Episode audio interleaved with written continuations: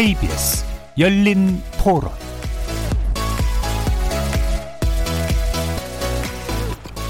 안녕하십니까. KBS 열린 토론 정준희입니다. 어마어마한 사건이잖아요. 엠번방 사건은. 여야가 싸울 문제가 아니고 뭐 정치권에서도 이런 거는 합의를 돌출을 해서 강력한 어떤 제재 수단 법령이 나와야지 않을까. 이건 인권을 유린한 범죄니까 더 심각하게 다뤄야 되고 별로 죄의식이 없다는 게 더 큰 거잖아요. 그러니까 우리나라 처벌이 대략 보면은 3년 이상이 아니잖아요. 우리나라 처벌 대부분 3년 미만인데 그걸 좀 더 올려서 좀 더 경각심을 일으키기 위해서 이런 건 무기징역도 가능하다. 강하게 처벌을 하고 진상 공개도 해서 이렇게 법을 좀 바꿔야 되지 않나요? 법 테두리 안에서 해결할 해결할 수 있는 뭔가 방법이 있어야 될 것 같아요. 그리고 그 아이들도 철저하게 보호를 해줘야 될 것 같고요. 그 아이들이 평생 자라면서 트라우마가 될 거거든요. 그래서 계속 사회에서 보살펴줘야 될 것 같아요. 신변도 보호해주고. 피해자들이 스스로 이게 내가 뭔가 잘못한 게 있어서 그런 게 아닌가 그런 것들이 좀 크다고 봐요. 피해자들은 사실 잘못이 전혀 없거든요. 그런 거를 확실히 알 수 있게 해줘야 되고 가해자는 재고 여지가 없잖아요. 법을 최대한 강하게 적용을 해야 되는 게 맞다고 봐요. 텔레그램 프로그램처럼 암호화가 좀 강력한 외국의 어떤 제도권이 닿지 않는 부분을 가버리면 막을 수가 없어요. 그래서 결국은 공정 수사에 대해서는 찬성해요. 과감하게 할 필요가 있다 생각해요. 양형이 아닌 정말 외국천 중심형. 단순 가담자더라도 어떻게 보면 뭐 전자발찌까지도 강력해야 된다 봐요.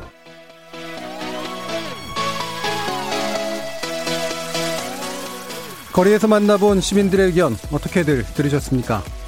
오늘 토론 주제는 법의 사각지대에 놓인 디지털 성범죄 근절 대책은입니다. 사실 어, 시민들의 목소리를 통해서도 확인하셨겠지만 이 텔레그램이라는 메시지 서비스를 통해 아동 청소년 성착취물을 공유한 이른바 N번방 가담자들에 대한 강력 처벌을 요구하는 목소리가 뜨겁습니다. 헌데 성범죄 사건을 다루는 사법부의 판단은 국민법감정과는 거리가 있어 보이는데요. 이미 검거돼 재판을 받고 있는 N번방 주요 피의자 왓치맨에 대한 검찰의 구형량은 3년 6개월에 그쳤습니다. 또 범죄적 웹 서비스인 일명 다크웹을 통해 세계 최대 아동 음란물 사이트를 운영한 혐의로 미국 정부로부터 범죄 인도 요청까지 받았던 손모 씨의 형량은 징역 1년 6개월이었습니다. 게다가 이들을 처벌할 법적 장치의 개선도 지지부진한데요.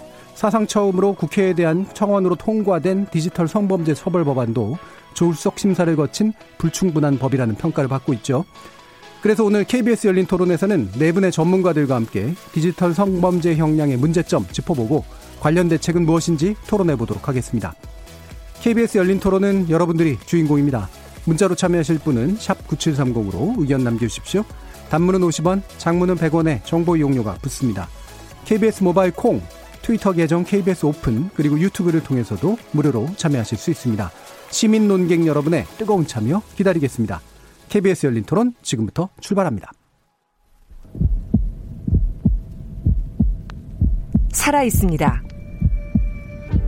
토론이 살아 있습니다.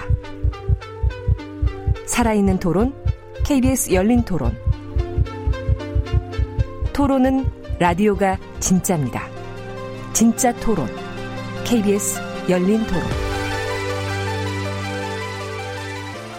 오늘 함께 해주실 네 분의 전문가 소개하겠습니다. 먼저 국회 법사위 소속이시죠? 민생당 최이배 의원 나오셨습니다. 예, 안녕하세요. 최이배입니다. 자, 그리고 한국 여성 변호사의 법제이사이신 곽정민 변호사 자리하셨고요.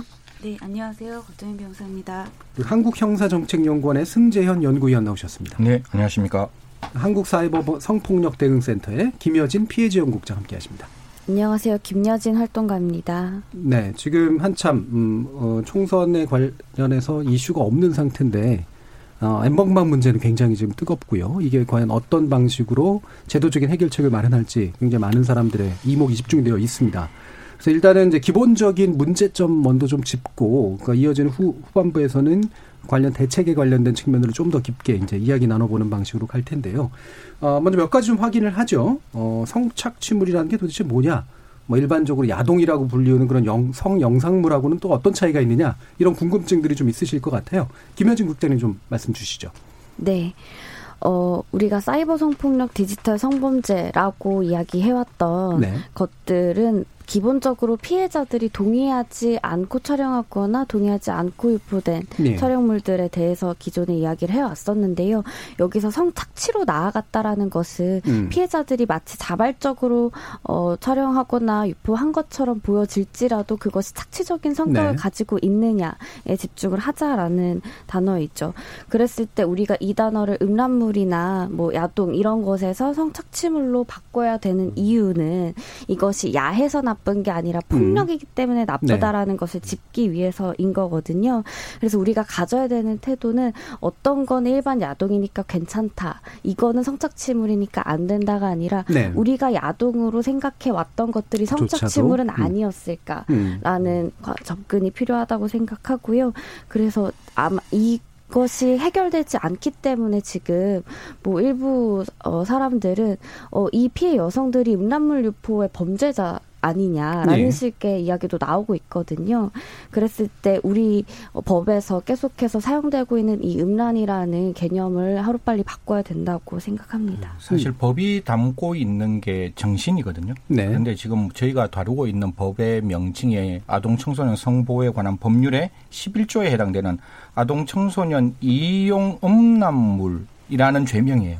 그러면 적어도 대한민국의 그 어떤 법령에도 아동의 성을 착취한다는 그런 법령이 없는 거예요. 그러니까 예. 지금까지 갖고 왔던 뭐 이거 여성가족부에 좀 신뢰되는 말인지는 모르겠지만 그 법령을 만드는 그 부서조차도 이게 착취물인지 이용물인지 그다음에 음란물인지에 대한 정확한 개념이 없었다. 그래서 지금부터 만드는 법은 그 법이 가지고 있는 정신이 그 법령에 나타나는 거고 그 법의 명칭에 나타나는 거거든요. 그래서 앞으로 나타나는 그런 어떤 죄명에 대해서도 이런 부분을 좀 곰곰이 생각해 주시길 부탁드리겠습니다. 예, 이 승재현 연구위원께서 지금 말씀을 주셨는데 일단 법적 용어가 안 돼 있는 상태고, 그러니까 음란문이라고만 대충 통칭되어 있기 때문에 생기는 문제들인데, 어 일단은 현재 이제 몇 가지가 좀 섞여 있잖아요. 일단 아동에 관련되어 있다라고 하는 문제도 있고요. 이거는 지극한 불법성을 안고 있고, 또 한 가지는 이제 피해자의 동의라든가 이런 것 없이 강제로 촬영 및 유포되었다라고 하는 문제점이 있고 방금 이제 김효진 국장님이 지적해 주셨듯이 심지어는 우리가 일반적으로 그냥 음란물로 소비됐던 것들 가운데 안에도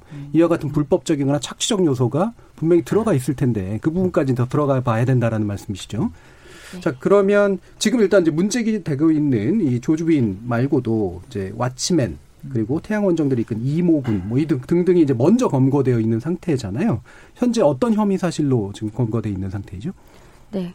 어, 왓치맨은, 어, 이, 이전부터 굉장히 많은 범죄들을 저질렀었다고 알려져 있죠.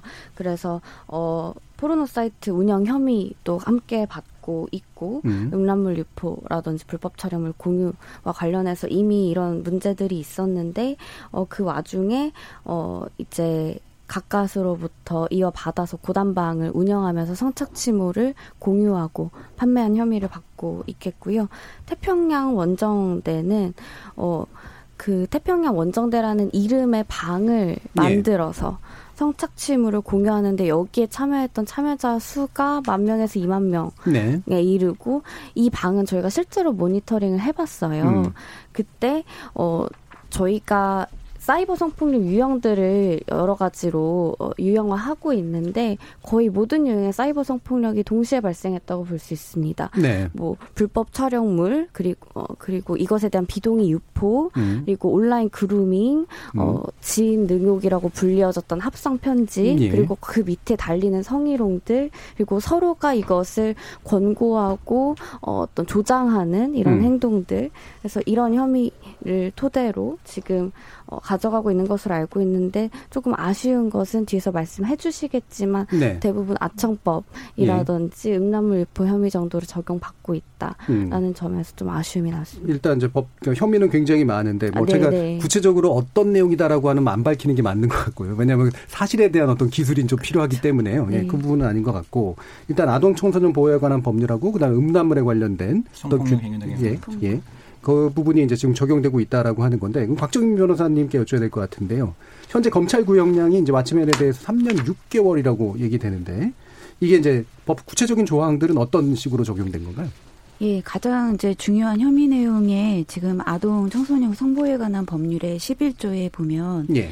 그 영리 목적으로 아동 청소년 이용 음란물을 이제 판매 대여 배포 제공하는 경우에 10년 이하의 징역에 10년 이하. 처하도록 음. 돼 있는데 지금 그 유포 행위에 대해서만 아마 어 그 기존 진행 내용에는 기소가 되어 있고 제작 예. 부분은 빠져 있는 것으로 알려져 있습니다. 음. 근데 어 그가 이제 엠번방과 깊이 관련된 것이 알려지면서 검찰이 추가 조사에 나섰다고 하니 이 지금 구형량 3년 6월은 아마 어 조금 더 지켜봐야 되지 않을까 싶은데 네. 예, 솔직히 현재도 아동 청소년 성보에 관한 법률의 그 11조 1항에 보면은 아동 청소년 이용한 음란물을 제작한 자는 무기징역까지도 예. 어, 선고할 수 있도록 되어 있습니다. 음. 무기징역 또는 5년 이상- 이상의 징역인데요. 그럼 30년까지 가능하고 가중할 때는 50년까지도 가능합니다. 네. 유기징역도.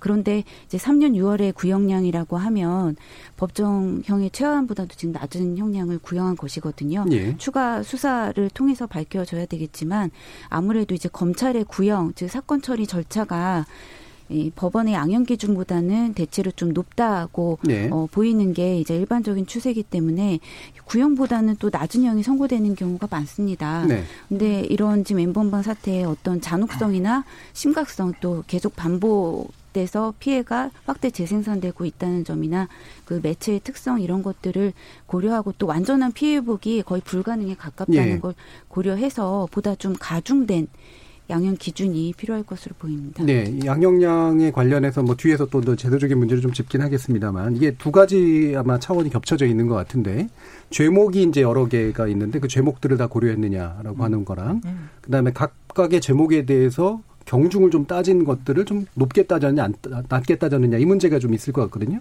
근데 방금 지적해 주신 부분을 보면 포함되어야 될 제목이 제대로 포함되지 않았다라고 보시는 게 일단 한 가지 있는 것 같고 또한 같은 제목 안에서도 되게 낮은 정도의 어떤 평가를 했다. 영양조차도 낮다. 이렇게. 음, 이렇게 이제 볼 수 있는 거겠네요. 다른 분들은 이 형량에 대해서 이제 어떻게 생각을 하시나요? 뭐 예, 당연히. 뭐 저도 턱없이 낮은 예. 형량이라고 생각하고요.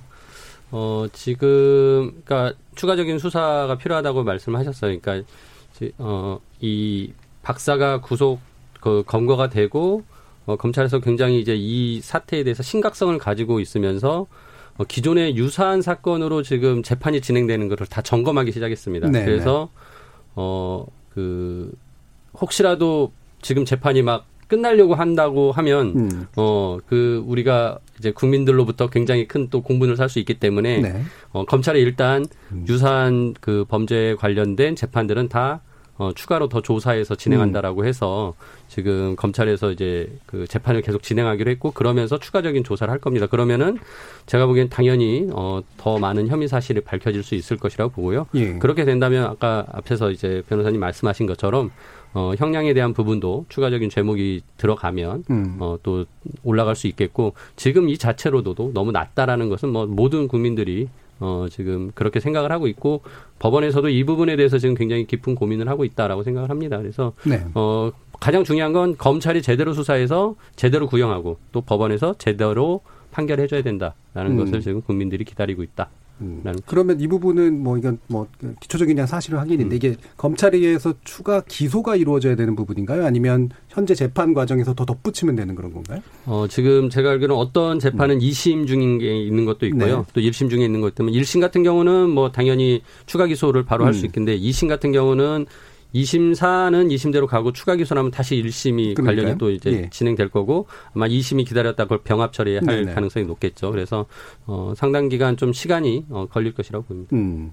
그럼 이제 조주빈의 경우는 이제 어쨌든 죄목이 더 많고 거의 주범성으로 이제 지금 보고 있기 때문에 어 확실히 더 많은 구형이나 양형이 될 것 같은데 어떻게 해보세요, 승준 의원님? 뭐 사실 조주빈이 지금 받고 있는 혐의는 12개인데 네. 12개보다 저는 분명히 더 늘어날 수밖에 없다. 음. 왜냐하면 지금 그 누구도 검찰에서 지금 이 수사에 전 제일 답답한 게 수사기관이 이 영상물을 전체적으로 본 분이 아무도 없습니다. 왜냐하면 네. 나중에 혹시나 기회가 있는지 모르겠지만 잠입 수사라든가 함정 수사가 안 되기 때문에 음. 지금 와서 조주빈한테 이제 이 영상이 뭐냐고 묻는 정말 구속 기간이 10일 최대한 느리봤자 10일, 20일밖에 안 되는데 살인 사건의 범죄 현장도 모르는 거예요. 네. 사실 살인 사건이라면 그 범죄 현장에 누가 죽었고 어떻게 죽고 무엇을 죽었다는 걸 아는데 이거는 그 영상 자체를 못 보고 있기 때문에 네. 분명히 그 영상 안에 저희는 그런 영상이 없으리라고 확신하지만 음. 13세, 14세의 미성년자, 즉 우리가 흔히 말하는 미성년자 의제 강간에 해당되는 영상이 있으면 네. 아청법이 아니라 성폭력 특별법으로 바뀌고 그렇게 되면 무기 또는 10년 이상의 징역으로 늘어날 수 있기 때문에 네. 분명히 늘어날 수 있는 가능성을 전제로 지금 나와 있는 죄명을 본다면 무기와 유기징역이 있더라도 방금 변호사님이 말씀 주셨다시피 무기와 5년에서 최장 누범 가중되면 50년 아니면 음. 경합 가중되면 45년이라면 저는 수사기관에서 원래 형이라는 게 그런 거거든요. 그 사람의 비난 가능성에 맞게끔 그 음. 형을 부과하는 거라면 네. 그 비난 가능성은 이게 뭐 방송이라 제가 좀 죄송스러운 말씀이지만 미성년자 16명의 인격 살인을 했는 거잖아요. 네. 물리적으로 16명을 죽였으면 100% 사형 나와야 됩니다. 근데 그 미성년자가 앞으로 살아갈 내일을 지웠다면 이 16명에 대한 인격 살인을 했다면 뭐 저 형사정책연구원에 있는 박사가 책임주의를 뭐 모른다. 뭐 사형이라는 거는 뭐 필요하지 않는 범죄인데 네가 왜 사형을 주장하느냐라고 비난하실지는 모르겠지만 예. 적어도 16명의 미성년자의 미래를 지운 인격 살인이라면 저는 무기가 가장 낮은 형이다 이렇게 생각을 음. 하는 거예요. 그러니까 네. 무기보다 높은 형이 있으면 그걸 부과하고 싶은데 법정형이 무기밖에 없으니 이거라도 검찰이 최대한 구형을 해주고 법원도 이에 대한 화답이 필요하다 음. 이렇게 생각합니다. 변호사님도 이 무기까지 가는 게 옳다 이렇게 보시나요? 저 개인적으로는 예. 그런데요. 이게 그냥 냉정하게 음. 냉철하게 현재 우리 상황을 놓고 보면 음. 기존 양형 기준이 지금 뭐 열심히 또 아청법에 대해서 사흘 중 논의 예정이라고 하지만 그 기존 이제 어 돌아가는 시스템상 갑자기 10년 이상의 중형을 선고한다는 거는 사실 기대하기 좀 어려운 일이 아닌가 하는 생각은 듭니다. 근데 지금 어 디지털 성범죄에 대응하기 위한 법정형도 사실 입법 공백이 좀 있고 음. 심지어 어 기존 법 정형상 중형 선거가 가능함에도 매우 현실은 굉장히 경미하게 처벌돼 온 것들이 많이 이제 누적이 돼서 국민의 네. 공분을 사기 때문에 예, 적어도 새로운 양형 기준을 어, 곧 이제 조만간 논의할 예정이라고 하지만 양형 기준이라는 겨, 것은 결국은 이제 권고 기준이고 가이드라인이지 법은 아니기 때문에 법정형이 허용하는 한 최대한 중형을 선고해서 일반 예방과 특별 예방 그리고 재범 방지에 예, 법원도 이제는 귀를 기울여야 음. 한다고 생각합니다. 어, 실제로 이제 이게 외국하고 비교를 하지 않을 수가 없는데 외국 같은 특히나 이제 아동 청소년에 연관되면 굉장히 강력한 처벌을 하는 게 일반적인데 우리는 아직 아직까지 확실히 그렇지가 않단 말이에요. 지금 아까도 말씀드렸던 이제 다크웹 그 손모 씨 사건의 경우에 이제 보면 국내와 이제 외국에 걸쳐 있는 지금 문제가 있는데 이 부분 승전 위원님 말씀 주시죠. 참 이게 그 음. 손모 씨에 대해서 그 법원의 판결을 보고 한편으로 되게 이렇게 아 진짜 법원이 이렇게까지 성인지 감수성이 없을까라는 음. 생각을 했는데 실제로 1심에서는 원래 징역 2년 6개월에 집행유예 3년 을 했어요. 그러니까 이게 집행유예 나온다는 게 저는 네. 사실상 이해가 안 되었는데 2심에 음. 와서 형을 가중하겠다라고 해놔놓고 앞에 있는 집행유예 앞에 붙었던 2년 6개월을 1년 6개월로 깎는 음. 거예요. 그래서 이 손모 씨가 4월 27일 날 나옵니다. 나오는데 이 손모 씨가 했는 그 행위를 바라보면 원칙적으로 약 한 4천여 명에게 대해서 7,300여 회에 걸쳐 총 4억 이상의 가상화폐를 통해서 음. 이익을 취득했고 참 입에 담기가 너무 죄송스러운데 6개월짜리 아이에 대한 생후 6개월 된 아이에 대한 성착취물이 있는 동영상 사이트였거든요. 네. 그런 동영상 사이트에서 이 정도 형량밖에 안 나온다는 거는 음. 모르겠습니다. 법원이 어떠한 입장에서 기록을 보지 못해서 어떠한 입장에서 이 사람을 감경했는지 모르지만 그게 나와 있는 내용으로는 나이가 어리고 초범이고 반성하고 있다는데 음. 모르겠습니다. 제가 뭐 더 이상 이 부분에 대해서는 제가 말을 접도록 하고요. 미국에 대해서 한번 말씀을 올리겠습니다. 미국은 연방 양형 가이드라인이 네. 있는데 이 아동 청소년 그 그러니까 착취물을 소지를 하면 5년 이상의 징역이 음. 되는 것이고 미국은 아시겠지만 하나의 범죄가 하나의 형이 나오고 그게 계속 더해지는 그렇죠. 거예요. 네. 10개를 만약에 다운받았으면 그만큼. 5년 곱하기 10 이래가 50년 이렇게 나오는데 우리나라는 아무리 형이 올라가더라도 여러 가지 범죄를 저질러더라도 가장 중한 형기의 2분의 1밖에 네. 가중이 안 되기 때문에 음란물 소지죄는 1년 이하의 징역. 제가 음. 1년 이하의 징역되는 형벌 규정도 거의 없습니다. 음. 사실 우리가 협박 폭행을 하도 2년 이하의 징역, 3년 이하의 징역인데 도대체 1년 이하의 징역. 그럼 1년 이하의 징역이면 1개월밖에 안 되는데 1년 이하의 징역을 아무리 가중해 본들 1년 6개월 이하의 징역. 여전히 하는 1개월밖에 미치지 못하는 그래서 벌금이 나오는 거고. 예. 그래서 정말 우리 국민의 법 감정하고는 전혀 다른 음. 내용의 어떤 형량이 나오기 때문에 저는 가장 중요한 게 이 11조 상 아동 청소 모항 11 그러니까 아동 청소년 이용 음란물 소지죄에 대한 형량은 분명히 바뀌어야 한다고 생각합니다. 음, 그러니까 기존의 법 체계도 문제가 있고 양형 기준에도 문제가 있지만 또 이제 인지 감수성에 대해서 얘기를 해주셨잖아요. 김효준 국장님 그러니까 실제로 이렇게 많이 목격해 오셨을 텐데 우리나라 사법부가 체계적이고 구조적으로 이런 성인지 감수성이 대단히 낮다라고 분명히 판단하시나요? 물론입니다. 예. 저희가 어 2018년도 6월에 126개 포르노 사이트를 경찰청 본청에 고발을 했어요. 그런데 검거된 사이트 운영자는 단 두 명이었고요.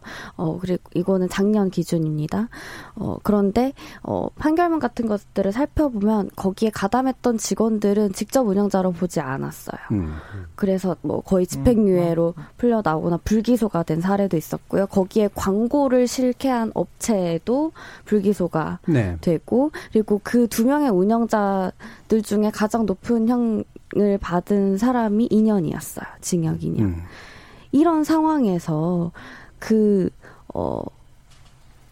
말이 안 나오네요. 예. 네, 그 사이트에 올라왔던 그 수많은 피해자들의 음. 영상이 있는 상황에서 우리나라가 어 그들에게 징역 2년밖에 선고할 수 없다라고 하면 사실은 저희는 피해자를 어 보호하는 것을 포기한 예. 지경이 아닌가라는 생각이 들고요.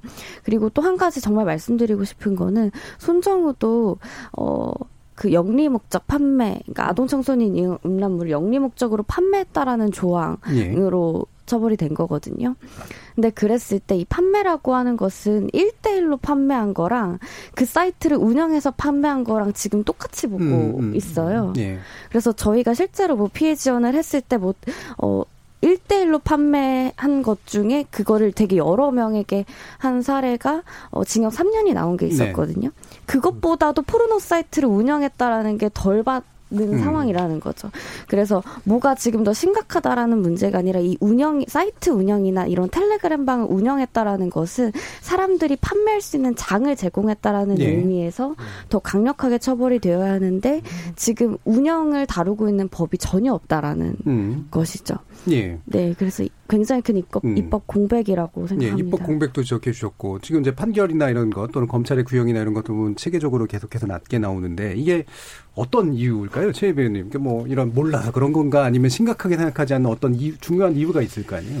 어, 이번에 그 양형위원회에서 예. 설문조사를 이제 어, 돌리지 않았습니까? 판사들에게. 그러면서 그 어, 사례를 보면 1대1의 관계로 보는 거예요. 가해자 한 명이 피해자 한 명에게 네. 어, 어린 그 미성년자에게 이제 성착취 영상물을 받아서 어, 촬영한 것이 어, 몇 년형이 좋겠, 좋겠느냐. 뭐 그거를 어, 영리 목적으로 배포하면 몇 년형이 좋겠느냐 이렇게 쭉쭉 물어봤는데 그 설계 자체가 이미 지금의 현실 그러니까 지금 방금 전에 우리 국장님이 말씀하신 것처럼 이게 일대일의 관계가 아니라 다대다의 관계로 지금 막 이루어지고 있는 거예요. 그리고 네. 거기에 아예 진짜 장을 열어놓고 지금 영리 목적으로 장사를 하는 거거든요. 그런 현실과 동떨어진 설계를 해놓고 거기에 대해서 양형 기준을 마련하고 있다라는 걸 보면서 제가 법원이 현실을 너무 모른다라는 일차적인 문제점을 네. 가지고 있고 음. 두 번째로는 법정형으로 그 법에서 설정을 해놔도 그 부분에 대해서 아무리 높아도 과거의 판례들을 기준으로 양형 기준을 마련한다는 거예요. 예. 그러니까 과거에 있었던 그렇죠. 판결문들의 처벌을 모아놓고 평균을 내서 음. 그걸 기준 삼아서 앞으로 이렇게 판결해라라고 하다 보니까 어 한마디로 옛날 얘기 가지고 하는 거죠. 네. 근데 지금 일어나는 이 새로운 신종의 기술을 이용한 정말 다수의 피해자와 아주 심각한 피해를 만들어내는 것에 대해서는 고려하지 않는 거죠. 음. 그래서 어, 어떻게 보면은 이제 그나마 국회는 국민들의 여론을 직접적으로 수용하는 기관이다 보니까 이런 법에 대해 어 문제에 대해서 처벌을 강화해야 된다면 막 양형을 올립니다. 예. 어 근데 법원이나 검찰은 그런 것들에 대해서 굉장히 민감하지 않기 때문에 음. 어 입법 취지를 몰각하고 음. 과거에 해오던 방식대로 하는 거죠. 네. 그래서 제가 이제 어제 또 김영란 양형위원장을 만나서 양형 기준을 만들 때는 과거의 기준이 아니라 입법의 취지 예. 그리고 지금의 국민의 상식과 정서 이런 것들을 반영을 해서 이제 양형 기준을 새롭게 만들어야 된다. 근데 지금 양형위원회가 계속 만드는 절차나 방법은 과거 거예요. 그래서 예. 제발 그걸 좀 탈피하라고 제가 계속 요구를 하고 왔습니다. 음. 제가 한 가지만 네, 좀 첨언하면요. 예.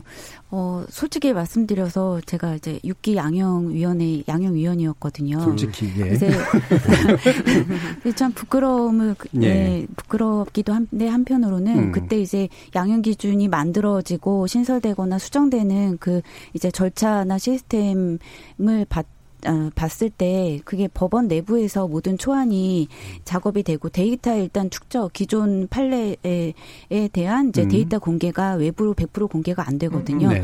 공급자가 다 쥐고 있어요. 음. 판결문 데이터 공개가 안 된다는 게 근본적으로 외부적인 그런 어떤 건전하고 음. 합리적인 비판에 대해서 어느 정도 어 조금 막혀 있다. 그래서 국민이 충분히 알 권리가 지금 실현되지 않고 있고 그 데이터가 충분히 다 100%가 공개가 되고 거기에 대한 이제 양형 기준을 만들거나 할 때 그 초안 작업부터 그냥 이제 어 그냥 검토를 받고 기존에 그냥 주로 판사 분들이나 또는 이제 검찰에서 오신 전문위원 분들이 만든 초안 네. 예, 검토 보고서를 가지고 논의를 할 게 아니라 거기에 대한 이제 충분히 시민단체나 여기 외부적으로 음. 국회나 이런 어 다양한 각계각층의 의- 의견을 단순히 나중에 그냥 이제 문의만 공청회 이런 식이 아니라 현실적으로 그런 데이터를 예 데이터를 이제 작성하고 편집하고 예, 예. 가구하는데도 그, 그 편집자 의도가 실리거든요 분명히 거기에 대한 검증부터 어, 철저하게 이루어져야 한다 그런 의견입니다. 그래서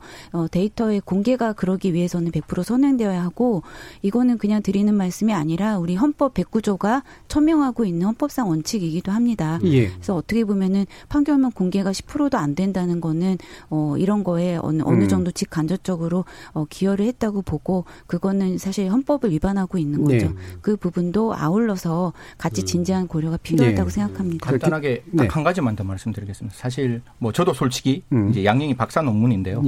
예. 제가 버지니아 양형위원회에 잠시 갔던 적이 있는데 그때 예. 양형위원장이 저한테 굉장히 가슴 울리는 이야기를 해줬는 게 뭔가 하면 음. 양형 기준은 고정된 기준이 아니라 양형 기준은 바뀌는 기준이고 그렇죠. 그 바뀌는 기준 속에서 기존에 생각하지 못했던 양형 인자가 있다면 음. 그건 분명히 반영되어야 한다라고 나오는데 지금 만들어지는 디지털 양형 위원 양 디지털 범죄에 대한 양형위원회에서의 양형 기준은 기존에 있는 네. 그 양형 인자밖에 없는 거예요. 그런데 음. 지금 생태계가 완전히 다른 범죄임에도 불구하고 왜 옛날 양형 인자만 네. 고려 하느냐는 거죠. 그래서 저는 그렇게 말씀드리고 싶습니다. 감히 제가 판사님들에게 정말 요청드리는 거는 디지털 양형, 디지털 범, 성범죄에 대해서 양형 기준이 종래에 있는 양형 기준대로 나왔다고 할지라도 판사님들은 용감하셔야 됩니다. 음. 즉, 그 양형 기준은 공고적 양형 기준이기 때문에 양형 이탈 사유를 적으면 양형 기준을 이탈할 수 있거든요. 예. 그럼 지금 같이 그 미성년자에게 정말 호- 자기의 성적 판타지를 지키기 위해서 커스터마이즈된 저 사람이 원하는 방향으로 만들어진 성착취물이라면 여기에 대해서는 과감하게 그 법정형에 맞는 형량을 부과하면서 기존의 양형 기준에서는 이런 양형인자가 포함, 포함 안 되었기 때문에 이 양형인자를 포함해서 나는 양형 기준을 이탈하겠다. 예. 분명히 그런 판결들이 많이 나와 주시기를 예. 정말 희망합니다. 우리 법 원의 체계라고 하는 것 자체가 판례에 의존적일 수밖에 없고 또 기본적으로 되게 보수적일 수밖에 없는 이제 그런 한계가 있고 또 이제 변호사님 말씀처럼 이 초안을 만드는 작업 자체가 사실 이미 의제가 설정이 되는 건데 거기서 이제 또 이중으로 또 아, 되게 낮춰진 어떤 것들이 이제 제출되어 있는 상태. 이게 이제 뭐 양형위원회 구성상의 또 어려움, 운영상의 어려움인 것 같은데요. 그러면 이제 이 부분도 한번 얘기해 봐야 될 것 같아요. 그러면 진짜로 외국에서는 되게 세게 때리니까 지금 안 그래도 다크의 운영자인 이 손모 씨에 대해서 미국이 범죄인 인도 요청을 했는데 한번 보내버려야 되는 거 아니냐. 어, 근데 이게 여러 가지 기술적인 어려움들이 있, 있긴 있지 않습니까? 예, 어떻습니까, 저희는? 어, 제가 최근에 이제 법무부와 검찰에 음. 어, 확인을 좀 했습니다. 그래서 이, 수- 어, 손정우 씨에 대해서 범죄 인도 요청이 왔는데 할 거냐 말 거냐. 음. 아직까지 그 부분에서 논의하지 않고 있다라는 거예요. 예. 근데 이제, 어, 앞서, 어, 그, 승 연구원님 말씀하신 것처럼 이게 4월 27일 날 이제 끝나거든요, 형이. 그러면은 당장 보낼지 말지를 결정해야 되는데 며칠 안 남았습니다. 네네. 그러니까 아직까지 정부가 그런 부분에 대해서 명확하게 어떤 절차를 밟고 있거나 음. 판단을 하고 있지 않다라는 것은 굉장히 어 우리나라 법무부 검찰이 이런 면에서도 이제 성인지 감수성이 떨어지는 거죠. 그러니까 국민의 여론이나 정서들 같은 것들을 고려하지 않고 있고 음. 어 그런 부분들에 대해서 어, 미국과의 어떤 그, 뭐 이런 것도 다 이제 외교적인 관계니까요. 뭐 그런 것들을 충분히 감안을 해야, 해야 되겠지만은 그런 과정에서 어, 우리가 정말 지켜야 될 게 이제 저는 꼭 하나라고 합니다. 진짜 이 범죄를 근절시키고 싶은 생각이 있는 네. 거예요. 음. 어. 근데 그런 마음이 있으면은 어떻게든지 저는 어, 충분하게 어, 우리나라에서 이 처벌이 부족하다라고 다들 얘기하고 있고 어, 또한 어, 추가적인 다른 사안으로 처벌이 가능해서 미국 가서 처벌을 받아야 된다면 보낼 수 있다고 생각을 네. 합니다. 그래서 이런 부분은 어, 국가가 진짜 범죄를 근절시키고자 하는 의지를 가지고서 음. 판단을 해줬으면 좋겠다라는. 그, 이게 국가 간 이제 관계 문제도 있는 거고, 동시, 뭐, 대한민국의 시민이니까 국내 법률 주권을 지키고자 하는 것도 이해가 가나, 사실 말씀처럼 음.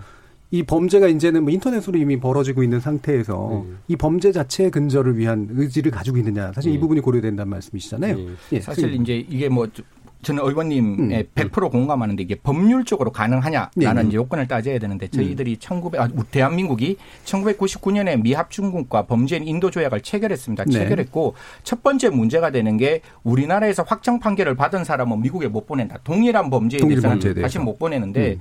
지금 우리 손모 씨에 대해서는 우리나라 대한민국의 법에 따르면 아동 청소년 이용 음란물에 대한 반포라는 음. 범죄거든요. 그런데 미국에서 범죄인 인도 요청했는 거는 아홉 개더 범죄로 요청을 것들이죠. 했고 음. 그 중에 지금 전혀 대한민국에서 스크리닝이 안 되는 범죄가 자금 세탁에 음. 관련된 범죄고 대한민국 법에는 어, 범죄 수익 은닉 규제에 관한 법률이 네. 존재하고 그 은닉 수익에 관한 법률에서 범죄 수익을 은닉하거나 가장하면 5년 이하의 징역에 네. 처하게 돼 있어요. 그러면 양국 간에 1년 이상의 징역에 해당되는 범죄야지만 범죄인 인도가 되는데 음. 미국에서도 money laundering이라는 건 당연히 1년 이상의 징역이고 예. 대한민국도 당연히 음. 1년 이상의 징역이고 여기에 대해서는 지금 범죄인 인도의 확정 판결이 없는 거잖아요. 네. 그러면 딱 하나 남은 게 자국민 인도를 해줄 거냐 말 음. 거냐라는 문제인데 이게 다 임의적이에요. 예. 이게 반드시 자국민이면 보내지 마라 이게 아니고 아까 확정 판결이 있는 경우는 보내지 마라 이게 음. 되는데 자국민은 임의적으로 인도할지 말지를 판단하고 인도해 주는 게 합리적이라면 인도해 주는 게 네. 맞는 거고 저는 대한민국은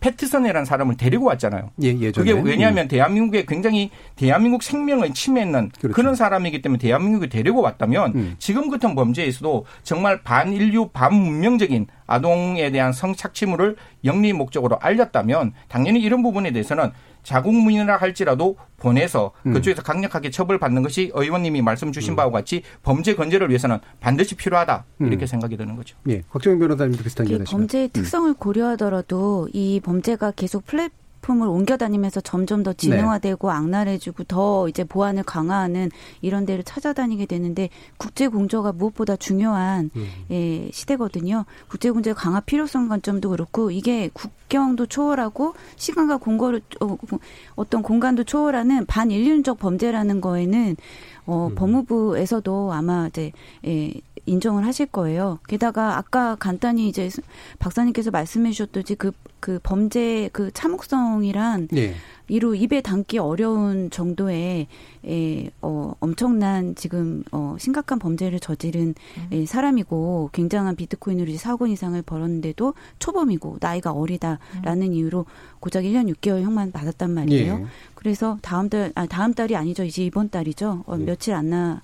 두고 있는데 이러한 이제 사정과 국민의 그런 법관점 그런 거를 10분 고려해서 현명한 판단을 음. 해야 한다고 봅니다. 뭐 방금도 이제 곽정현 변호사님 말씀 주셨지만 이제 두 번 이상 얘기가 나온 건데 초범이다. 그다음에 나이가 어리다.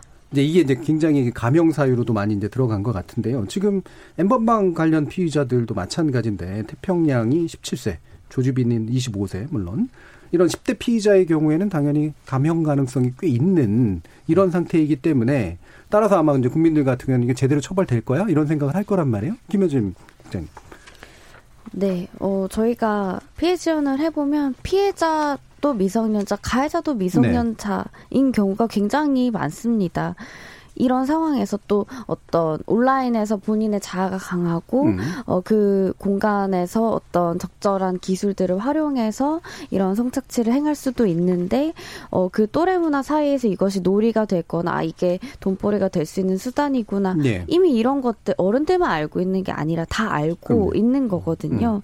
그랬을 때, 어, 이 가해자들을 멈추려면 우리가 어떤 선택을 해야 되는가 지금 냉정하게 판단해야 될 때라고 보고요. 또 저희가 너무나 많은 판결문에서 봐왔던 말들이에요.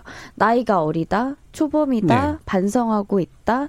그랬을 때 이 판결들은 가해자의 미래를 생각하는 거 아니겠습니까? 저희가 음. 요즘에 가해자한테 연락 오는 경우도 많이 있는데 네. 최근에 네. 더 늘어났거든요. 저희한테 전화해서 어 이런 경우에 뭐 내가 어떤 처벌을 받게 되느냐, 내가 모르고 실수로 들어갔다. 음. 그리고 부모님들도 전화해서 우리 아들이 멋 모르고 뭐 조건 음. 만남을 이라고 뭐 해가지고 예. 꼬드겨져서 막 이런 것들을 음. 했다. 음.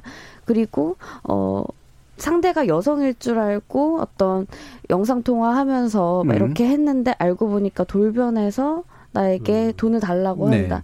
이런 것들이 저는 같은 맥락으로 좀 보여집니다. 그래서 음. 우리가 이 문제가 굉장히 어떤 젠더에게 기반한 음. 여성 폭력이 굉장히 본질적이라는 것을 이해했을 때 그것이 나이에 상관없이 네. 벌어지고 네. 있다라는 것을 이제는 좀 직면해야 될 때가 아닌가 싶습니다. 예. 말씀만 더 드립니다. 예. 아까 뭐 소년이기 때문에 처벌이 감경될 수 있다. 이건 소년법상 당연할 수밖에 네. 없습니다. 소년이면 19세 미만이면 소년법상 장기는 10년밖에 갈 수가 없습니다. 그리고 범죄 당시에 18세 미만이면 무기형도 할 수 없습니다. 그럼 무기형이 낮춰지면 15년 정도로 낮추어지는데 제가 법령을 꼼꼼하게 살펴보니까 특정 강력 처벌에 관한 법률이 따로 있습니다. 네. 여기에 특정 강력 범죄가 되면 무기형인 같은 경우에 20년까지 형을 확보할 수가 있는데 음. 대한민국에서 만들어 놓은 특정 강력 범죄 안에는 예. 아동 청소년 성보호에 관한 법률 중 성을 매매로 사는 행위. 예. 그러니까 지금의 우리가 아청법에서 이야기하고 있는 이 영상물을 만드는 행위보다 훨씬 낮은 음. 범죄만 특정 강력 범죄에 들어가 있는 거예요. 오히려. 훨씬 이게 예, 예, 이게 훨씬 더 중요한데 이게 빠져가 있으니 음. 지금 신상 공개도 안 될 뿐만 아니라 음. 그다음에 그 형의 확보도 사실 저는 뭐 청소년들은 분명히 이제 교육형주의 사상, 교육형주의 사상에 따라서 좀 예. 이렇게 완화될 수 있는 부분도 있는데 이런 범죄는 아니잖아요. 음. 너무나 악의적인 범죄라면 여기에 특정 강력 범죄 안에 적어도 아동 청소년 성을 제작 판매하는 즉 착취물을 만드는 행위는 음. 특강법의 내용이 들어와서 이게 적어도 무기징역 이 되는 경우에 있어서 그냥 단순하게 그 15년이나 아니면 그냥 2년 이상의 유기증일 때 최장 10년이 가는 그런 어떤 형의 공백은 좀 막아야 되지 않느냐라는 생각을 합니다. 자, 그럼 마침 또 언급을 주셨으니까 우리가 이제 뭐 이른바 이제 촉법 소년이라고 이제 부르기도 하고 방금처럼 이렇게 사실 이들의 미래를 위해서 혹시라도 실수했을 것들을 그냥 어, 지속적인 범죄자로 남겨두지 않기 위해서 했던 취지는 있는데 말씀처럼 그러면 그런 관련 법들을 개정해야 되는 겁니까? 아니면 법안에서 뭐그 특수 어, 어떤 가중 처벌이 필요한 부분들을 명확하게 해서 거기에 끼워 넣는 것이 필요합니다. 저는 의원님이 이제 계셔서 그냥 예. 제가 그냥 정말 부탁드리고 정말 이렇게 제 마음의 소원을 예. 말씀드리면 여기에 관련된 종합 법령이 하나 음. 만들어져야 돼요. 그러니까 음. 기존에 있는 법령들은 그에 대한 생각들이 전혀 없는 거예요. 네. 그러니까 아동 청소년 성보호에 관한 법률에 아동 청소년 이용 음란물이라 그러면 판사도 모르고 사실 검사도 모르고 아무도 몰라요. 이게 정말로 아동의 음. 성을 착취해서 미래를 없앤 범죄라는 것을 명확하게 드러낼 수 있도록 음. 오죽했으면 법무부에서 범단, 범죄단체 조직죄라는 걸 갖고 와서 가중처벌하게 만들 것이냐. 왜냐하면 그냥 아동 청소년 이용 음란물이라 그러면 그 충격이 전혀 없는 거예요. 예. 근데 이게 범단이라 그러면 범죄단체 조직 이러면 음. 저희들이 조폭에 관련된 여러 가지 트라우마가 있기 예. 때문에 오 진짜 강한 범죄구나. 음. 오 이건 강력하게 처벌해야지 음. 이런 생각이 음. 도르게 된다는 거죠. 예. 그렇기 때문에 새로운 종합적인 법률을 꼼꼼하게 만드셔서 음. 아까 제가 말씀드렸잖아요. 법이 가지고 있는 제목은 그 예. 법의 정신을 담고 있기 때문에 음. 좀 그런 법령을 예. 정말 전폭적으로 지원해 드릴 테니까요. 꼭 만들어 주시길 예, 부탁드리겠습니다. 말씀 들어봐야겠네요. 네. 어, 저는 이제 당연히 입법 보완 필요한 부분들이 있습니다. 뭐 예. 지금 우리 승 의원님 말씀하신 것처럼 어 법안의 어떤 명칭부터 시작해서 또 음. 그리고 그 지금 어 입법 보완을 해야 되는 부분들 그러니까 우리가 미처 생각하지 못했던 범죄 행위들이 나타나고 있기 때문에 그것에 대한 새로운 예. 범죄 유형을 설정하고 이제 처벌해야 하는 데는 규정 만들고 지금 있는 규정 중에서도 좀 미흡화해서 뭐 형량을 높여야 되는 사안들 당연히 찾아서 만들어야 되는 것이고요. 음. 그것들을 당연히 해야 되는데 저는 이제 지금 어더 중요한 거는 현재에 이렇게 새롭게 법을 만든다고 해서 지금의 이제 그 가해자들을 처벌할 수는 없습니다. 네. 어, 그게 우리는 음. 소급 적용 못 하니까요. 네. 그래서 그 논의는 저는 좀 충분하게 시간을 갖고 우리가 논의할 수 있다고 생각합니다. 근데 음. 막 지금 굉장히 어 많은 분들이 막 다급하게 음. 왜 4월 지금 하루만 총 저기 국회를 열어서라도 막 예. 만들어야 되는데 왜 안 만드냐 뭐 왜 5월 달에 만드냐 막 이러시는데 오히려 그런 것이야말로 더 잘 검토해서 잘 만들어야 되고요. 예. 지금은 있는 법으로 현재 가해자들 이 범죄인들을 어떻게 더 엄하게 처벌할까에 대한 음. 논의를 해야 되는 것이죠. 예. 그래서 뭐 지금 전폭적으로 도와주신다고 하니까 믿고 법 사이에서 예. 법안 만드는데 어 저 진력을 다 해서 어 이번 국회가 끝나기 전에 꼭 5월 안에 이제 완성을 해야 됐다고 생각을 하고요. 예. 제가 이제 하나에서 추가로 말씀드리고 싶은 것은 우리 어, 승 박사님 말씀하신 내용 중에 있었는데 이 아동 청소년의 성매수 행위가 13조에 있습니다. 이게 네. 이제 10년 이하의 징역이거든요. 음. 그러니까 지금 어 운영자는 이런 어 아동 청소년 이용 음란물을 만드는 뭐 촬영하고 만드는 제작하는 데에서는 무기징역까지 가능하지만 네. 단순하게 그 방에 들어가서 본 사람들도 처벌할 수 있느냐. 근데 이제 많은 지금 법안의 논의 과정에서 소지죄로 볼 수 있다 그래서 1년 네. 이하로 논의를 하는데 이 엠번방은 돈을 내고 들어갑니다. 예. 그러니까 이미 유료로 그걸 사는 거예요. 그러니까 매수에 가깝다는 예, 말씀이신 그러니까 이거? 네. 성매수로 적용해야 되는 거고 이게 2013년에 어, 적용한 판례가 있어요. 예, 근데 이게 예. 대법원까지는 안 가고 고등법원에서 확정돼 가지고 어, 끝난 사건인데 음.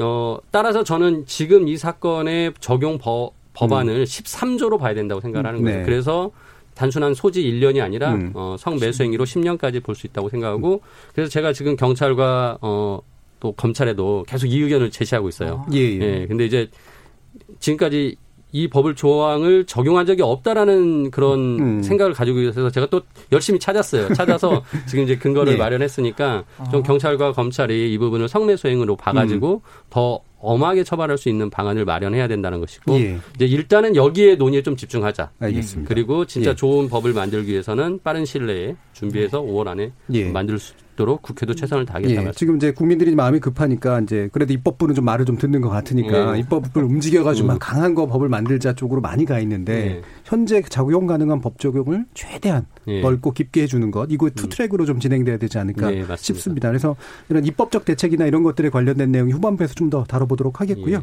어, 지금 여러분께서는 KBS 열린 토론과 함께하고 계십니다.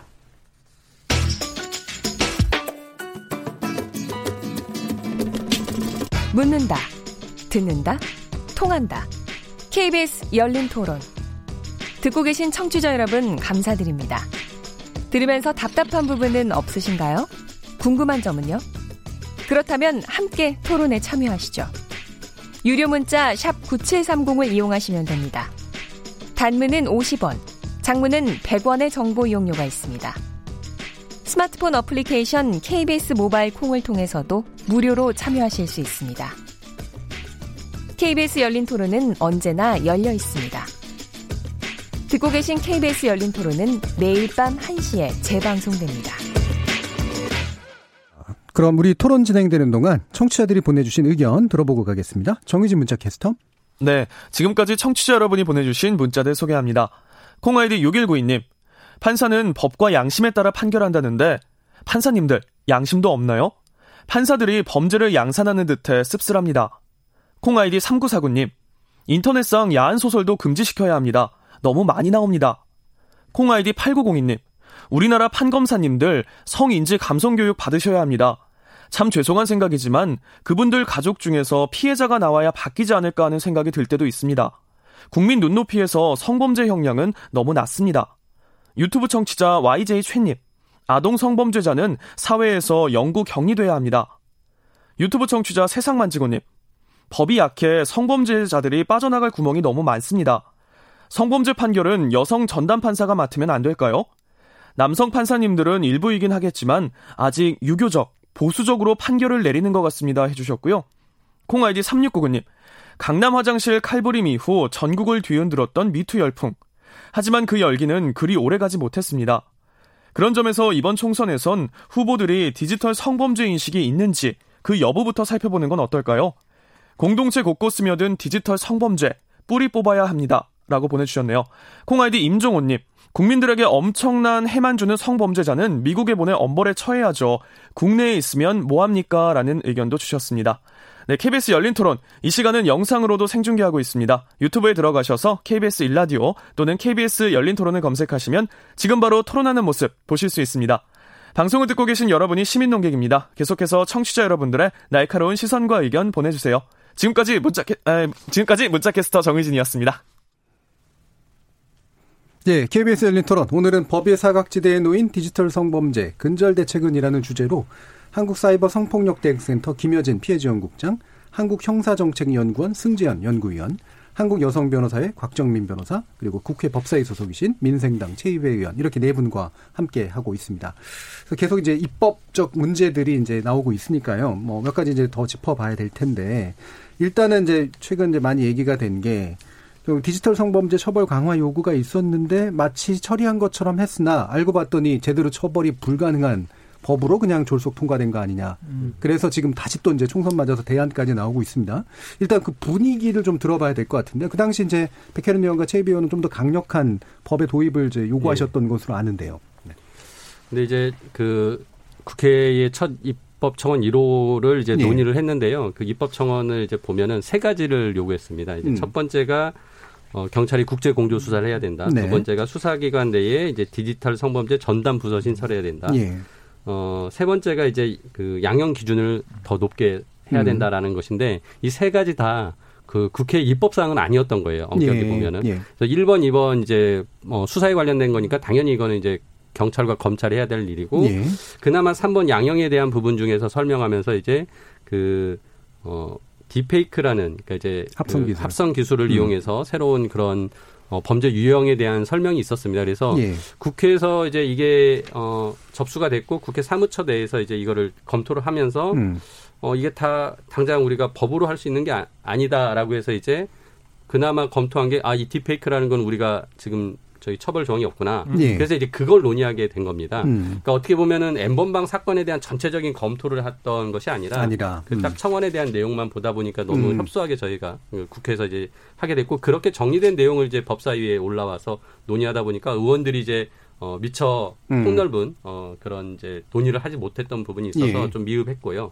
또 그 과정에서 뭐 이제 법원에서 오신 분, 또 법무부에서 오신 분, 또 일부 의원님들이 어, 좀 이제 성인지 감수성이 떨어지는 예. 뭐 그런 발언들을 해서 예, 굉장히 예, 어, 음. 언론의 여론에 이제 호된 음. 질책을 받았고 뭐 그런 측면에서 이제 저도 그 자리에 있었던 사람으로서 음. 어, 굉장히 좀 반성해야 될 부분이라고 생각하고요 국회가 어, 이런 부분을 가지고서 지금 이제 어떻게 보면은 어, 새로운 아까 전에 말씀드렸던 법안을 계속 만들어야 된다라는 어떤 그 예. 요구 사항들을 결국 국회가 강하게 느껴서 진짜 아까 말씀드린 대로 어, 총선이 끝나는 대로 준비해서 5월 안에 반드시 통과시키겠다는 것을 지금 모든 당이 다 약속을 하고 있습니다. 그래서 예. 저는 굉장히 어, 이번 기회에 획기적으로 어, 디지털 성범죄에 대한 이제 법률적인 전반적인 어, 변화를 어, 개선을 유도해낼 수 있다라는 음. 기회가 됐다고 생각을 예. 다행이다고 생각하고요. 어, 아무튼 그 과정에서 뭐 많이 느꼈지만은 어, 많은 비판이 있습니다. 아재 국회다. 성인지 감수성 예. 떨어진다고. 근데 예. 아까 말씀드렸듯이 우리나라 검찰도 법원도 다 비슷합니다. 그래서 음. 어, 우리가 이 새로운 범죄 유형과 어, 현재 현실에 대해서 음. 더좀 어, 깨닫고 어, 그거에 대해서 진짜 범죄를 반드시 근절시켜야겠다라는 목표를 가지고 네. 다 같이 좀 이번에 예. 대응해줘야 된다 생각합니다. 음, 그러니까 비판을 좀 많이 받고 있긴 한데 그래도 이해할 만한 요소가 없지는 않은 게 이제 음. 청원 내용에 대해서는 어쨌든 답을 한 셈이긴 한데, 예. 그죠? 근데 이 엠번방의 실체를 사실은 사건의 실체를 정확히 모르는 상태에서 제로들은 적극적인 입법을 못한 예, 그런 측면이 맞습니다. 분명히 예. 있었던 예. 것 같은데요. 어, 김현준 국장님 아마 이 과정도 관심 있게 지켜보셨을 텐데 어떤 부분이 좀 부족하더라라는 그런 느낌이 좀 드셨나요? 어, 조금 아쉽게 느껴졌던 네. 건 이게 적절한 응답이었나라는 네. 차원인 거죠, 항상. 음. 합성 편집, 어, 과 같은 유형에 음. 대해서도 성폭력 처벌법에 포함시켜야 된다라는 주장은 저희도 계속해 왔었고 네. 20대 국회에서 이미 여러 차례 발의가 되어 있던 법안이기는 합니다. 음. 그것이 통과된 것은 기쁜 일이지만 예. 어, 중요한 거는 우리 이거 통과시켰으니까 우리 어, 엠번방 사건에 대해서 어, 응답한 거야라는 식의 태도가 음. 네. 아니라 어, 우리 뭐 이걸 시작으로 앞으로 이런 이런 것들을 더 잘해볼게라는 식의 어떤 응답이 필요한 시점이 음. 아니었나 그 부분이 좀 아쉽습니다. 예, 아무래도 이제 당연히 이제 통일진 감성도 떨어지고 엠번방 네. 사건 실체도 잘 모르는 상태에서 마음이 급하잖아요. 지금 네. 이제 총선을 앞두고 있기 때문에 근데 이제 마음이 더 급해지다 보니까 이제 결국은 뭐가 나왔는데 지금 여당에서도 야당에서도 지금 주요 정당에서는 다 기본적으로 이 엠번방 사건에 주목해서 재발을 금지시키는 그런 법 관련된 법안들을 일단 내놓고는 있습니다. 네. 여기에 대해서 어떻게 평가하시는지요, 변호사님. 그러니까 사실은 20대 국회 이제 어, 얼마 안 남았잖아요. 예. 제가 그동안 이제 성폭력 관련된 법안 발의 건수를 봤더니 한 175개 정도 됐는데 그 중에 예, 엠번방이 딱 들어맞는 게 사실은 딱, 어, 좀 디페이크 정도 이제, 어, 음. 어, 좀 반영해 주셨는데 성인을 이용한 어떤 불법 촬영물 소지 행위에 대해서 처벌하는 거는 여전히 없다가 근데 소지에 대해서는 물론 이제 입법 공백이 아니다라는 이제 좋은 판례도 발견해 주셔서 예, 예. 일단은 13조로 적용하는 음. 가능성도 있겠습니다만 이제 성인 대상 아, 음. 성인을 이용한 불법 촬영물의 경우에는 그 이제 소지든 아니면 위로 사이트에 가입하는 행위도 아니면 이제 영상 보기 위해서 다운로드 받아야 된다고는 하지만 그 이제 스트리밍을 통해서 시청하는 거든 이러한 행위에 대한 처벌 규정이 없더라고요. 그 음. 그 법안이 또 비, 비교적 이제 최근에 23일 뭐 연달아서 이제 엠번방 사건의 재화 방지 3법이라고 음, 음, 해서 음. 거기에 이제 당이 들어가 있는데 이 부분은 좀 조속히 예, 논의를 해서 왜냐하면 이제 국민들이 당장 이제 소급 적용되거나 이런 거 잘 몰라서 계속 어, 공부하시는 경우도 있지만 지금도 지금 이 시간에도 현재 피해가 계속되고 있고 더 심화되고 있기 때문에 하루, 하루라도 빨리 통과시켜 주세요. 이런 요구로도 음. 해석이 되거든요. 예. 그런 부분도 그렇고 또 이제 온라인 서비스 제공자도 지금 현재 음. 법상으로는 사실은 그게 이제 실시간 모니터링이나 이런 것들이 이게 뭐 디지털 당이, 장의사가 수, 돌아다니면서 수작업으로 해서 네. 지을 만한 시대가 우리가 음. 아니거든요. 기술적으로 충분히 이 실시간 모니터링이 어느 정도는 가능하고 온라인 서비스 제공자에 대해서 어느 공, 어느 정도의 공적 규제와 거기에 대한 협조 의무 또 이제 삭제한 접근 차단 의무를 부과하면서 거기에 대한 의무 위반에 대한 제재도 가, 당연히 같이 들어가야 되겠죠. 예. 해서 그런 부분에 대한 좀 제도적 보완도 조치 규정도 음. 반드시 신속히 마련해 주셨으면 하는 바람입니다. 예. 한 가지만 더 말씀드릴게요. 네. 지금 저희들이 계속 논의했는 게 이게 성폭력 범죄를 개인적 법익으로 봐요. 네. 헌법상에 네. 1대1의 범죄. 네. 그러니까 한 사람의 성적 자기 결정의 자유가 침해되고 음. 거기에 대해서 우리가 어떻게 책임을 물을 거냐인데 지금은 한 사람에 대한 어떤 성적 자기 결정의 자유를 침해하는 걸 가지고 그것이 유의와 소비의 대상이 되고 그 소비라는 음. 결국 소비라는 것은 결국 경제적 목적으로 네. 음. 다가올 수밖에 없거든요.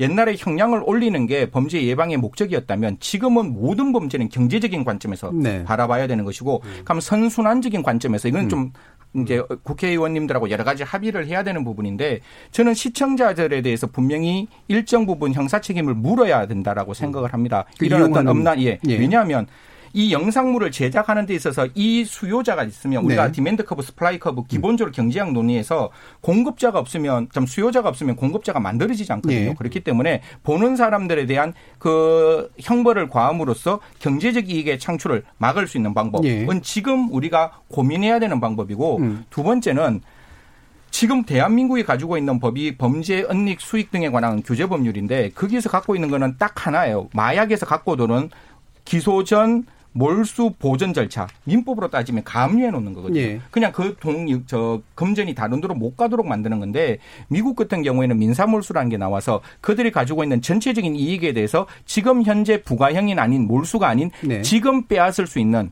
그런 어떤 제도가 적극적으로 도입되어 있기 때문에 민사 몰수에 대한 관점을 좀 가지고 와야 됩니다. 물론 음. 형사 책임에서 합리적 의심이 없는 고도의 개연성이 필요하다는 그 명제를 못 버리면 갖고는 없을 수 갖고 네. 돌아올 수는 없지만 적어도 합리적인 증명이 된다면 민사몰수는 할 수 있도록 음. 좀 전향적인 조치를 좀 만들어 주시고 뭐 이것도 제가 이제 저희 공공기관이기 때문에 참 조심스러운 저 예. 개인적인 어떤 의견이면 좀 강하게 말씀드리고 싶은데 음. 아까 징벌적 배상 우리는 몰수라는 거는 그 사람이 이든 얻은 이익만큼만 가져오는 거지 그 사람이 얻은 이익 그 이상을 가져올 수가 없거든요. 음. 근데 더 이상 범죄가 이루어지지 않으려면 그가 받은 이익의 이상을 우리가 몰수할 수 있는 즉 징벌적 배상 제도가 좀 필요하지 않느냐. 음. 그래야 이 범죄는 만들어지지 않는 거예요. 지금도 예. N번방이 뭐 새벽 좀 자정부터 새벽 1시 사이에 확 올라왔다가 없어지고 이런 게 오로지 경제적인 예. 관점에서 나타나는 거거든요. 그렇기 때문에 저는 미국에서 밥 숟가락 하나 가져가는 거 보고 되게 놀랬거든요. 음. 왜 가져가? 이러니까 야 저거 경제적 이익을 몰수를 해야지. 예. 라는 생각을 가지고 있는 음. 그 미국이 가지고 있는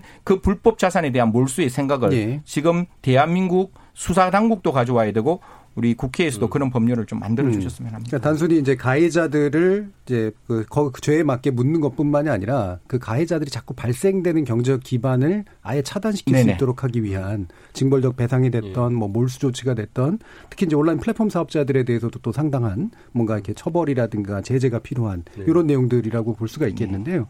뭐 대, 대략 이제 그 내용 중에 두 가지. 그러니까 일단 온라인 그 플랫폼이란 정보통신 서비스 제공자에 대한 처벌은 어, 여당이나 지금 통합당도 어, 어느 정도는 얘기를 하고 있는 것 같고요. 그다음에 성적 촬영 촬영물 이용에 대해서는 어, 형법상 특수협박법 죄로 처벌해야겠다. 이용을 협박하는 그런 식의 거에 대해서 이게 이제 더불어민주당에서 얘기가 나오고 있는 것 같고 이용자에 관련해서 이제 불법 촬영물을 다운로드하는 행위도 이제 처벌하겠다. 요거까지는 일단 들어가 있는 것 같거든요. 음. 공백이 더 있다고 보이시는 부분은 어떤 건가요, 김국장님? 어, 네. 일단 이 세 가지 법의 구조를 살펴보자면, 음.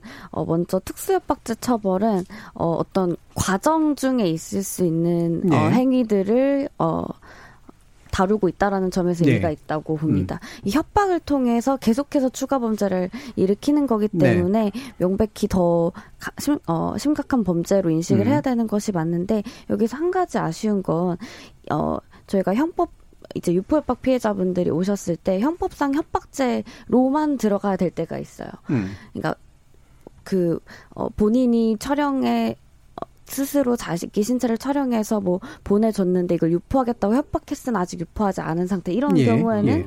협박죄만 들어가는 거죠. 음. 근데 그러면 성폭력 피해자로서 권리를 보장받지 못하는 거예요. 네. 이것은 굉장히 심각한 문제고 국선 변호사도 선임할 수 없고 음. 그리고 그냥 형사과에서 어떤 성인지 감수성이 없는 방식을 예를 들면 뭐 독립된 조사 공간 확보라던가 예, 예. 여성 수사관한테 조사를 받는다던가 음, 이런 거 피해자처럼 취급받지 못한다는 네, 거죠. 그렇죠, 예. 맞습니다. 음. 그래서 특수협박죄로 처벌되는 것도 좋지만 음. 성폭력 처벌법 안에 음. 신설하거나 혹은 예. 성폭력 처벌법에서 어, 여기서 다루고 있는 성폭력 범죄들을 유형 중에 특수협박죄를 인용하면서 가져오는 것도 음. 음. 방법이 될 수 있을 것 같고요. 그리고 어, 두 번째는 이제 불법 촬영물 다운행위 처벌은 아까 말씀 주셨던 어떤 수요자를 처벌한다는 관점이 될 거고 네. 세 번째 정보통신 서비스 제공자가 불법 촬영을 방조했을 때 처벌하는 건 공급자를 처벌한다는 관점이 될 거라서 균형은 적절하다고 생각을 합니다만 예. 어, 말씀 주셨듯이 다운뿐만 아니라 스트리밍도 음. 처벌을 해야 된다고 보는데 어, 이게 어 그렇다면은 뭐 우리가 이미 있는 법으로 어떻게 할 수 있지 않을까라는 아, 그러니까 다운로드는 소지로 들어가지만 스트리밍은 네. 소지로 안 들어가기 때문에 생기는 공백이 있을 수 네, 있다는 네. 거죠. 예. 그래서 조금 더 어떤 목적의 음. 의미를 두고 간다거나 해도 좋을 것 같은데 음. 이 법이 너무나 중요한 이유는 첫 번째로 이 폭력의 구성을 보았을 때 이게 때려서 아픈 게 아니거든요. 음. 누가 나를 그렇게 쳐다봐서 아픈 폭력이에요. 음. 네. 그랬을 때 소지죄야말로 음. 어, 그것을 가장 적합하게 다룰 수 있는 범죄라고 보여지고요. 음. 음. 그리고 말씀 주셨듯이 어, 소지를 처벌하거나 어쨌든 시청하고 수요를 네. 처벌해야만 규모를 축소할 수 음. 있겠고 마지막으로는 지금 현행법상으로는 어, 가해자에게 삭제를 강제할 수 있는 근거가 없다고들 합니다. 네. 어, 경찰에 신고를 했을 때, 어, 압수를 한다고 하더라도, 어, 그것을 수사하고 다시 돌려주는 경우도 많고, 어, 그리고 어떤 가, 경찰이 가해자에게 그것을 삭제하라고 권고만 할 수 있지, 강제할 수 없는 상황이라는 거죠. 재판까지 가서 압수물품 폐기 해라 혹은 파일 영구 폐기해라까지의 음. 판결이 나오지 않으면 그 전의 단계에서는 피해자는 너무나 불안하기 때문에 음. 이런 것들이 신고를 막는 요인이 되거든요. 예. 그래서 너무나 필요한 법이라고 보여지고요. 마지막으로 공급자 관점에서 봤을 때는 우리가 이 온라인 플랫폼들에 대해서 생각을 해볼 필요가 있을 것 같습니다. 컨텐츠를 다루는 플랫폼의 종류가 있겠죠. 웹하드처럼. 예. 웹하드는 특수한 유형의 부가통신 사업자로서 전기통신 사업법 안에서 다뤄지고 있는데요. 이들뿐만 아니라 요즘 채팅 플랫폼들. 그래서 저는 어 너무나 많이 들은 이야기가 저희 피해자분들이 전화 주셔서 내 이야기를 보는 것 같았다. N번방 음. 사건 음. 경위를 나열하는 보도를 봤는데 내 예. 이야기를 보는 것 같았다.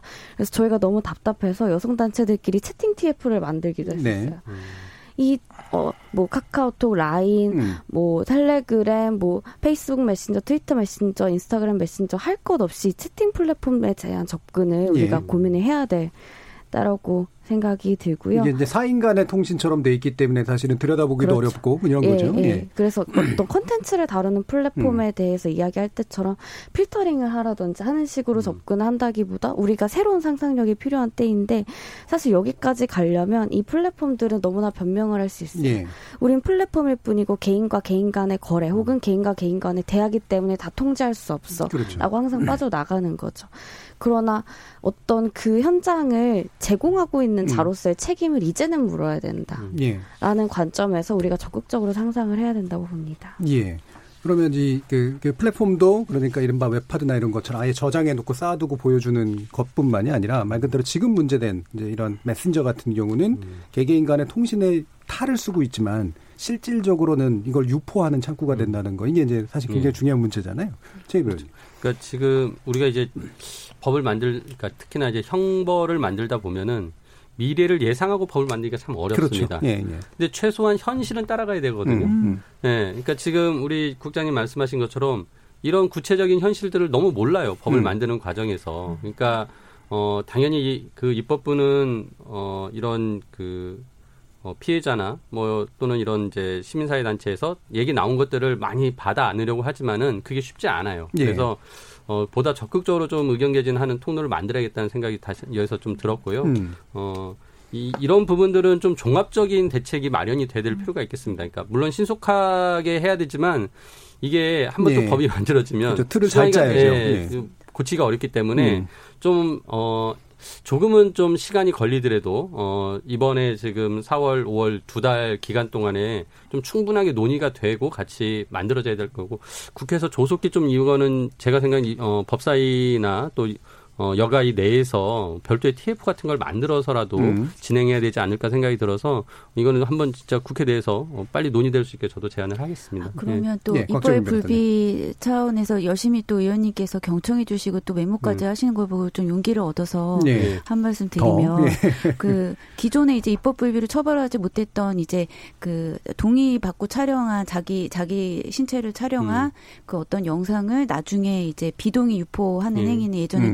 처벌하지 못하다가 2018년 그렇죠. 개정법으로 네. 어 이제는 처벌이 가능해졌는데 그 법을 잘 알고 악용해서 그랬는지 그런 이제 영상을 어떤 컴퓨터에 재생을 하고 그 재생된 영상을 또 자기 핸드폰으로 찍어서 그걸 아, 유포하는 예, 행위가 맞아요. 예. 그러니까 일, 일종의 이차적 촬영물인데 음. 그 이제 어떤 분들은 그것도 이제 2018년 개정법으로 이젠 처벌이 음. 가능하다 포섭됐다. 네. 이제 복제물이나 또는 복제물에 음. 복제물도 포함된다는 그 용어를 가지고 이제 입법 불비 아니다라는 분명히 이 시각도 있지만 네. 한편으로는 그게 이제 촬영물 그리고 그 복제물이라고 돼 있기 때문에 과연 이게 그냥 이제 단순히 그, 그, 어, 그 어떤 사진을 다시 복제한 거나 음. 이런 수준이 아니라 재촬영한 경우에는 또 어, 이 2차적 촬영물이기 때문에 그거는 또 법을 엄격하게 해석하려면 사실 그때 무죄를 판결한 재판부도 법을 문헌에 굉장히 엄격하고 좁게 음. 죄형 법주의주의 원칙에 네. 입각해서 엄격하게 좁게 해석하신 거거든요. 음. 그래서 그런 논란이 여전히 있습니다. 그래서 예. 그런 점을 고려하셔서 이게 정확하게 그러면 영상이나 뭐 특수 매출 음. 기록 등 그런 거를 명시하거나 이런 방안도 아울러 좀 고려해 주셨으면 그러니까 지금 좋겠습니다. 말씀하신 게 제, 저도 제가 있을 때 같이 논의했던 예. 법이에요. 그래서 그 취지대로 만든 거예요. 음. 근데 우리가 그거를 그대로 표현 언어로 표현하기가 참 어려운 거예요. 그 거기다 무슨 사례를 써놓을 수가 없잖아요. 법전에다가. 예, 그렇죠. 그러면은 당연히 그 입법 취지를 음. 법원에서 알고 그렇게 판결을 해줘야 되는데 해석해야 되는데. 법원은 그 입법 취지를 보지 않고 그냥 그 문구만 단어만 보면서 자꾸 해석을 한다는 거죠. 그래서 네. 아까 전에 제가 말씀드렸던 것이 법원에서 진짜 이런 양형 기준을 만들 때 입법 취지, 음. 어 그리고 진짜 범죄를 근절시키겠다는 목표를 같이 공유하면서 만들어야 된다는 그 양형 기준 만들고 판결해 달라는 것인데 지금 말씀하신 게 또 그런 식으로 나왔다면 결국은 또 입법 보완을 할 수밖에 없는 거죠. 예. 정말 그런 부분은 우리나라 법원이 좀 반성할 부분입니다. 우리나라 법은 참 입법자에 대한 언급을 하면서 입법 취지를 이제 그 어떤 그 음. 판결이 될 때 얘기하는 경우 많지 않은 것 없습니다. 같아요. 예, 거의 그렇죠. 사실 뭐 승부. 이제 지금 동의라는 이야기가 네. 많이 나왔는데 오늘 아침에도 앞에 계신 국장님하고 좀 이렇게 약간 핏대를 세우면서 네. 이야기했던 중에 하나가 미성년자의 성착취물에 대해서 혹시 미성년자가 이거 성낙하지 않았느냐? 네. 왜냐하면 자기가 자기 스스로 이제 몰래카메라 음. 자기 스스로 핸드폰으로 찍었으니까 찍었으니까. 예. 사실 양형 요번에 만들어지는 디지털 성범죄 양형 기준에도 뭐가 들어가 있는가 하면 의사 능력 있는 피해 아동 청소년의 승낙이 감경 규정으로 아, 들어가 있어요. 그 승낙으로 쳐줘야 되나요? 아, 제가 정말 화, 화가 나는 게 네. 저희들 민법 저 변호사님 네, 네. 다 아시겠죠 민법에서 미성년자 보호는 제1의 목적이거든요. 네, 즉 미성년자가 의사 표시를 했을 때 그 미성년자의 부모가 그걸 취소하거나 철회하는 거는 그 어떤 것보다 정말 최강의 음. 철회권과 취소권 그게 미성년자를 보호하겠다는 민법의 네. 최고의 가치라면 네. 형법에도 똑같이 와야죠. 해야죠. 음. 미성년자가 동의했다 할지라도 저는 미성년자 동의 안. 했다라고 안 보고 봐야죠. 처벌하는 거고 지금같이 협박과 그다음에 어떤 약점이 잡혀 있는 상황에서 만들어진 영상물이라면 그건 무조건 자기가 찍었다 할지라도 그거는 무조건 동의 없는 걸로 없는 걸로 봐야죠. 음. 가야 되는데 그런 입장에서 판단을 한다고 하는 게 모르겠으면 제가 아직 일천한 법을 알고 있는 사람이라서 그런지 모르지만 전 정말 네. 부적절하다고 생각합니다. 그렇습니다. 자, 이게 지금 방금처럼 결국에는 이제 피해자 관점이라고 하는 것이 상당히 중요한데요. 결국 특히나 성범죄는 이 피해자 관점이 굉장히 중요하잖아요. 어, 결국은 피해자들을 그러니까 단지 가해자를 처벌하는 게 아니라 피해자를 어떻게 보호하고 지원해 줄 거냐. 이 부분은 어떤 또 입법적인 대책이나 이런 게 필요할까요? 어, 피해자 보호에서의 입법적인 과제라고 하면 예. 어, 아까 말씀드렸듯이 어, 어떤 경찰에 신고했을 때부터 좀 통합적으로 네. 뭔가 조치를 취할 수 있어야 되는데 피해자분들이 가장 많이 원하시는 게 음. 일단 피해가 중단되는 거거든요. 음. 촬영물이 유포됐을 경우에는 그래서 삭제이고 네. 협박당하고 있을 때는 협박 상황에서 벗어나는 음. 것이란 말이죠. 근데 어 삭제를 하기에는 아까 말씀드렸듯이 가해자가 가지고 있는 거를 지금 당장 지울 수도 네. 없다라는 지점도 있고 협박을 중단하기에 성폭력 피해자로서 권리를 보장받지 못하는 상태에서 접근이 되면 오히려 협박이 더 커질 음. 수도 음. 있는 상황인 거죠.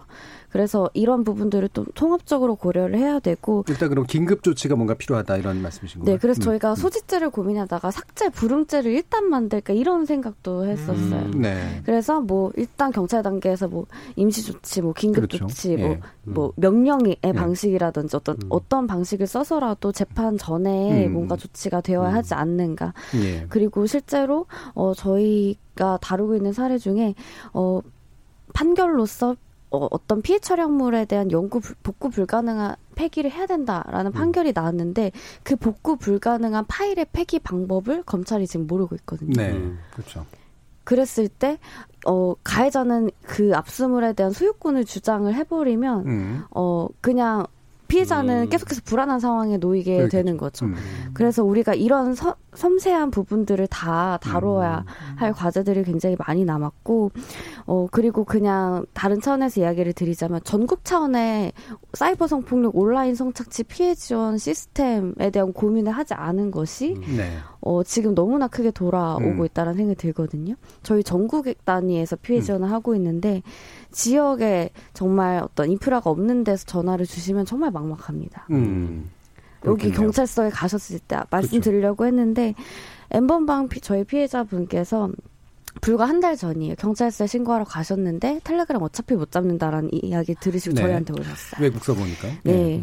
근데 지역에 계시면은 음. 어, 사실 동행하기도 굉장히 어렵죠. 음. 이런 상황에서 전국 차원의 피해 지원 체계 또 함께 고민이 되어야 된다는 생각이 듭니다. 예, 이게 시간이 이제 1분도 안 남았는데요. 예, 그 곽정민 변호사님 의견도 마지막으로 좀 들어볼까요? 예.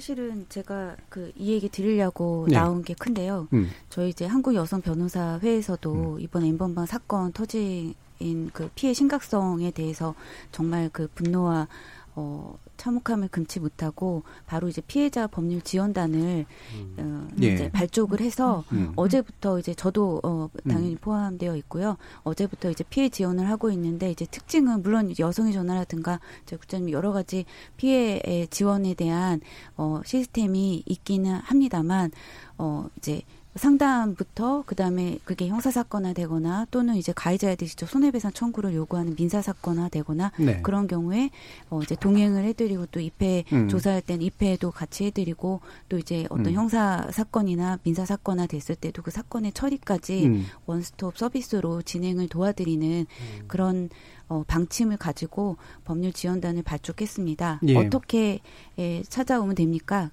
어, 그 인터넷 검색창에 그냥 한국 여성 변호사에 알겠습니다. 치시면 예. 홈페이지로 들어오시면은 거기 상담 창구 바로 열려 있거든요.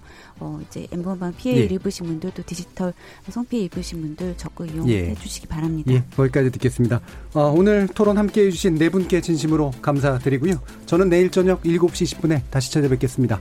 지금까지 KBS 열린 토론 정준이었습니다.